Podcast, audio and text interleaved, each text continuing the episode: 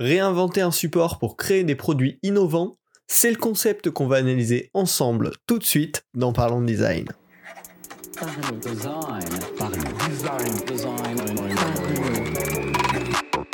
Parlons Design saison 4 est sponsorisé par The KatoS Theory, le site des product designers.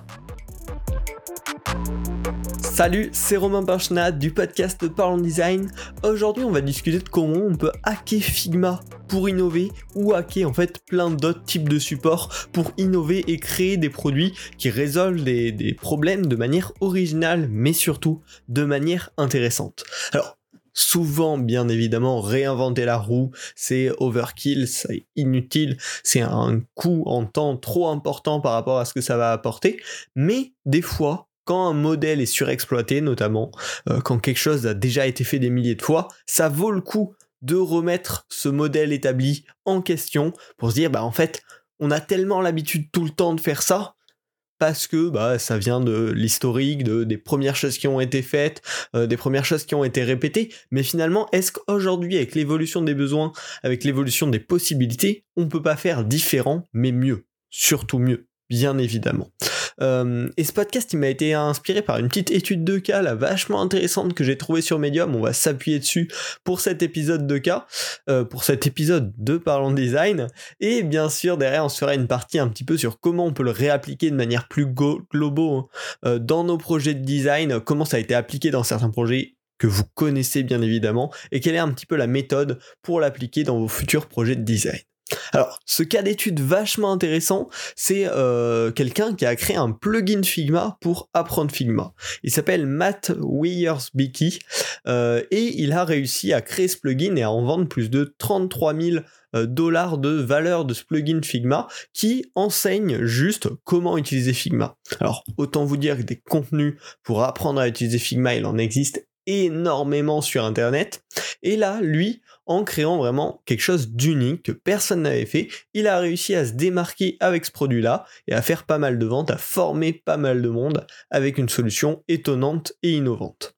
Euh, tout simplement, un plugin Figma pour apprendre Figma étape par étape. Ça paraît hyper cohérent finalement, bien sûr, quand on en parle, mais euh, bah, c'est un moyen un petit peu détourné, c'est un moyen peu habituel.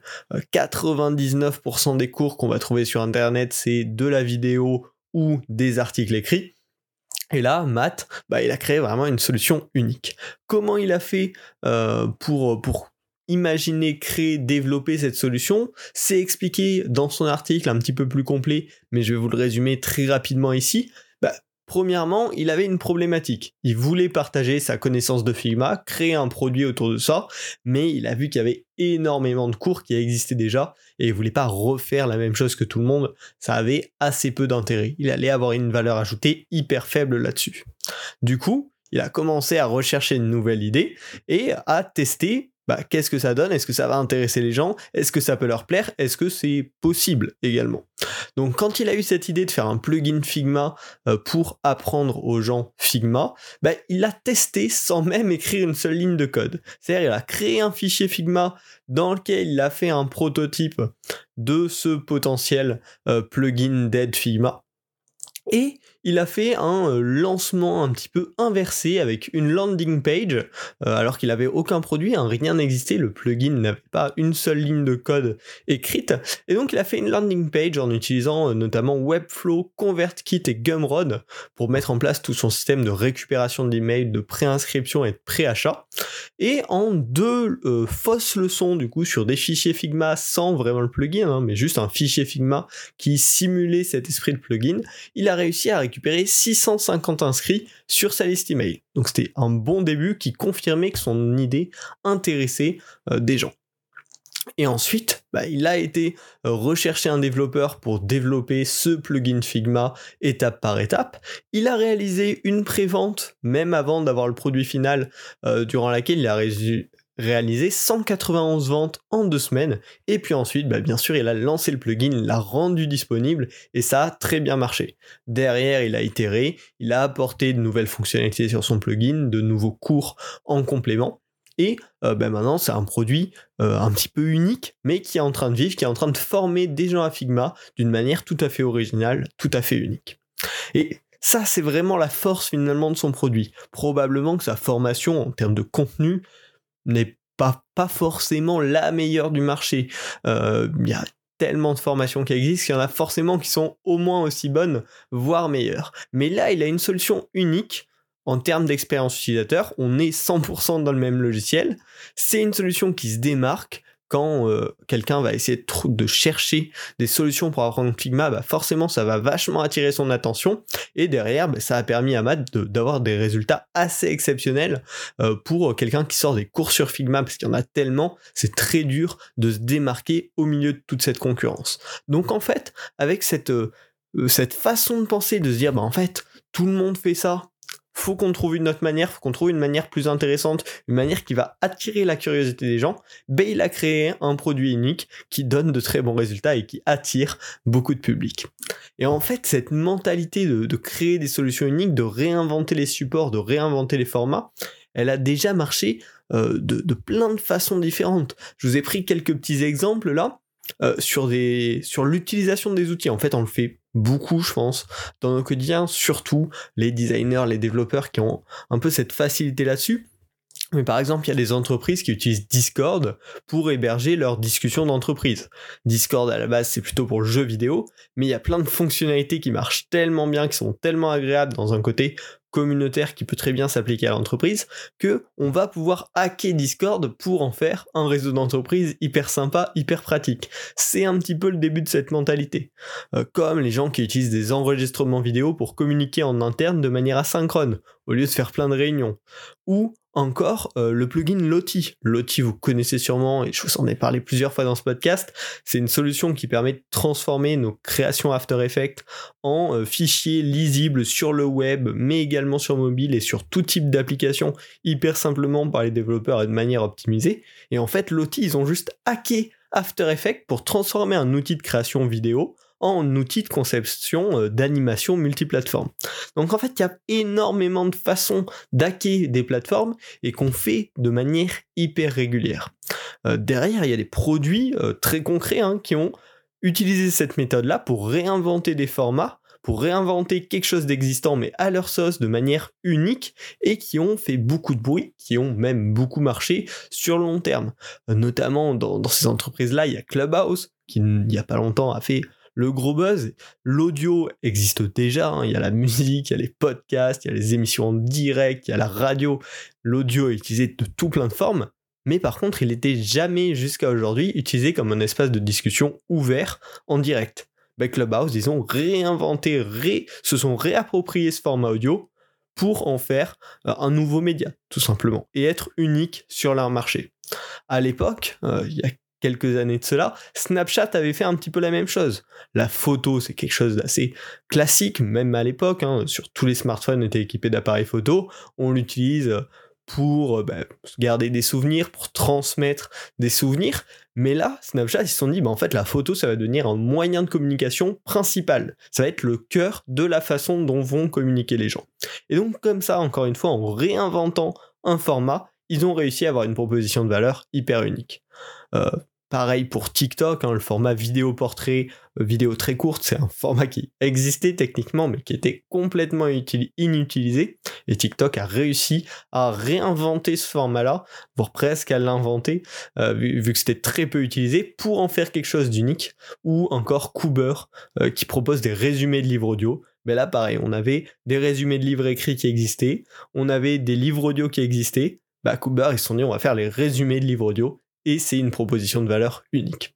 Donc en fait, on peut, tout le monde est capable d'utiliser euh, ce mix and match de format, de réajustement pour proposer en fait des nouveaux points de vue, une nouvelle façon d'aborder les choses, une nouvelle façon euh, de, créer des produits, de créer des concepts en se détachant de tout ce qui existe déjà, de tous les formats qui existent déjà, dans la façon dont ils sont utilisés à jour. Et on peut faire bah, des choses assez folles, assez intéressantes en tout cas, et qui vont toujours éveiller la curiosité des futurs utilisateurs. Maintenant, on va pouvoir parler un petit peu méthode, comment nous l'appliquer dans nos futurs projets. Alors, quand je dis projet, hein, en fait, c'est n'importe quelle problématique. Dès qu'il y a un problème et qu'il faut y répondre, on peut considérer ça, on va dire, comme un projet. Et du coup, cette méthode peut absolument s'y appliquer. Ce que je vous propose, c'est un petit process avec quelques étapes pour essayer de sortir euh, des sentiers battus et de ce qui se fait déjà et essayer de trouver des moyens innovants. Alors la première étape, ça va être la plus simple, ça va être de poser sur papier ou sur le support que vous souhaitez la solution automatique de base euh, que vous aurez utilisée. Par exemple, on reprend notre, exemple du jour, euh, Matt qui a créé son plugin Figma pour apprendre Figma, ben au début il a pu se dire, ok, en fait, le cours vidéo, c'est ce que j'aurais fait par défaut, euh, on le pose là, on sait que la solution automatique de base, c'est faire un cours vidéo pour enseigner aux gens comment utiliser Figma. On le pose là et finalement ça permet de s'en débarrasser. On sait que c'est le concept de base, ben nous on va pas s'y intéresser tout de suite. Ensuite, on va en déterminer les inconvénients de cette solution de base. Si on veut trouver une solution mieux, va falloir comprendre sur quel point euh, on peut avoir un avantage compétitif. Donc, sur le cas d'un cours vidéo, on va se dire, bah, en fait, par exemple, c'est difficile de suivre la vitesse du cours en vidéo parce que souvent ça va soit trop vite, soit trop lentement, mais c'est jamais au bon rythme. On est toujours obligé de switcher entre l'app qu'on est en train d'apprendre et l'endroit où se déroule la vidéo donc c'est pas forcément pratique, c'est pas forcément agréable. Et voilà, on peut comme ça étaler toute la liste des inconvénients de la solution actuelle de base que tout le monde utilise. Donc comme ça on sait quelle est cette solution de base, on sait qu'on ne veut pas s'y intéresser spécifiquement, et on sait quels sont ses points faibles, et du coup sur quoi est-ce qu'on pourrait avoir une solution qui vient y répondre et qui devient meilleure que la solution un petit peu automatique par défaut. Derrière, l'étape suivante, ça va être de lister les besoins primaires de l'utilisateur pour répondre à sa problématique. Donc, ils veulent apprendre Figma, ils ont besoin d'être guidés pas à pas, Aujourd'hui, c'est quelque chose que fait bien la vidéo. Ils ont besoin de pouvoir revenir s'entraîner facilement par la suite, euh, pouvoir refaire des exercices par exemple. Ils ont besoin de pouvoir accéder à la solution de l'exercice. Si jamais ils sont bloqués, ils veulent pouvoir avoir quelque chose qui leur explique, ben en fait, fallait faire comme ça et c'est comme ça qu'on arrive à la bonne solution pour pas se retrouver bloqué et frustré et ainsi de suite et on va pouvoir faire une liste la plus exhaustive possible de bah, tout ce dont euh, l'utilisateur a besoin pour réussir euh, à répondre à sa problématique, tout simplement. Une fois qu'on a fait ça, euh, globalement, on a fait une bonne partie du cadrage euh, du, problème et on va pouvoir passer à faire une liste, pareil, la plus exhaustive possible, la plus complète possible de euh, tous les supports accessibles à l'utilisateur dans le contexte de la problématique. D'ailleurs, au moment où il essaye d'apprendre Figma, bah, à quel support est-ce qu'il a accès facilement sous la main? Donc on a la vidéo, l'audio, un article, un fichier Figma, l'assistant vocal de son ordinateur potentiellement, un plugin Figma, les commentaires Figma, une librairie partagée Figma, une application native qui pourrait se mettre par-dessus l'écran en overlay, et ainsi de suite. Et on peut lister vraiment en fait tous les éléments qui sont facilement accessibles à l'utilisateur euh, bah, au moment où il essaye de répondre à sa problématique. Et donc voilà, le but c'est de trouver tous les supports possibles avec lesquels on pourrait interagir et qui pourraient être potentiellement intéressants pour bah, transmettre cette information et répondre à cette problématique. Derrière, une fois qu'on a fait une liste bien large, bien complète, il y aura bien sûr plein de trucs qui ont aucun sens, qui sont pas du tout exploitables. On va pouvoir filtrer ces supports-là euh, grâce aux premières étapes qu'on a fait. On voit si ça répond potentiellement aux besoins primaires de l'utilisateur qu'on a listé plus haut, et on voit si ça vient répondre à des inconvénients actuels de la solution de base. Et ça va permettre de libérer un petit peu d'espace et de voir bah, qu'est-ce qui répond efficacement à la problématique. Alors forcément, dans ce cas-là, on a toujours la vidéo qui marche toujours. Peut-être qu'on peut trouver une meilleure façon de faire des vidéos. On a toujours les articles qui fonctionnent on a un potentiel fichier Figma source qui pourrait venir t'aider, t'accompagner. Ça, ça répond à la problématique. Ça, en plus, euh, évite à l'utilisateur de se switcher entre deux apps. Il fait tout dans Figma. On a le plugin Figma aussi qui peut venir répondre à cette problématique et potentiellement une application native en overlay sur l'écran. Ça peut aussi être une bonne solution. Euh, ça permet de suivre la vitesse du cours comme il faut. Ça évite d'avoir à switcher entre deux apps. Voilà, on sait que tous ces supports peuvent répondre à la problématique, voire apportent du mieux que la solution euh, standard par défaut actuelle, qui est la vidéo. Et une fois qu'on a ces supports potentiellement porteurs, on va pouvoir aller explorer les différentes solutions, euh, bien prendre en compte les contraintes du projet. Euh, là, par exemple, l'application native aurait peut-être été un peu mieux que le plugin Figma, mais probablement dans le cas de Matt, il avait un budget limité sur l'application, enfin sur le, sur le développement de cette potentielle application. Il avait aussi l'envie de tout faire dans une app native sans avoir rajouté de contenu. Et du coup, bah, il a tendu vers cette solution du plugin Figma. En tout cas, avec cette méthode, ça vous permet vraiment de baliser euh, l'état actuel des choses, d'imaginer de manière très large tous les potentiels supports qui pourraient aider à répondre à cette problématique, et ensuite d'explorer de manière plus concrète les différents supports qui paraissent porteurs pour trouver une solution potentiellement innovante. C'est une méthode qui permet vraiment de s'ouvrir l'esprit euh, pour une exploration du design un petit peu plus complète, un petit peu plus large et moins euh, fermée par, par des œillères qu'on a tendance à avoir. Euh, donc je trouve ça vachement intéressant. On avait également, il n'y a pas très longtemps, parlé de Around, qui est une app que j'adore pour faire de la visio, qui a justement, il n'a pas réinventé un, médium en tant que tel, mais il a vraiment réinventé la façon dont est affichée la visio, euh, la façon dont laquelle, avec laquelle on interagit avec la visio en utilisant des, méthodes similaires et en sortant du cadre de, l'existant actuel. Alors, c'est clair, euh, parfois c'est pas du tout nécessaire de réinventer la roue, mais des fois, faut euh, prendre le temps de sortir un petit peu de ce dont on a l'habitude et de se dire en fait, si aujourd'hui il y avait rien, qu'est-ce qu'on pourrait faire de mieux? Comment on l'inventerait si on repartait de zéro aujourd'hui. Euh, c'est un bel exercice qui permet bien d'ouvrir ses perspectives et euh, d'avoir une vision un petit peu plus large, un petit peu plus étendue. Euh, je vous conseille de, faire ces exercices-là pour vos, pour vos projets, prochains projets où ça peut correspondre. Si cet épisode vous a plu et que cette petite histoire, ces petits conseils également vous ont intéressé, je vous invite à vous abonner à Partage en Design.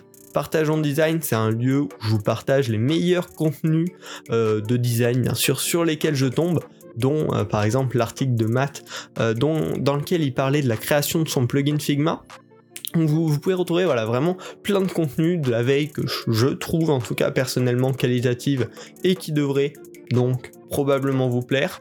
Euh, c'est dispo dans Feedly si vous utilisez Feedly, le meilleur outil pour faire euh, sa veille. Hein. C'est pas du tout sponsorisé, mais c'est vraiment un outil génial. Euh, ou vous pouvez vous y abonner sous format newsletter, par exemple. Donc le lien est dans la description pour que vous puissiez suivre tout ça. J'espère que ça vous a plu. On se retrouve la semaine prochaine pour un nouvel épisode du podcast Parlons Design. Salut.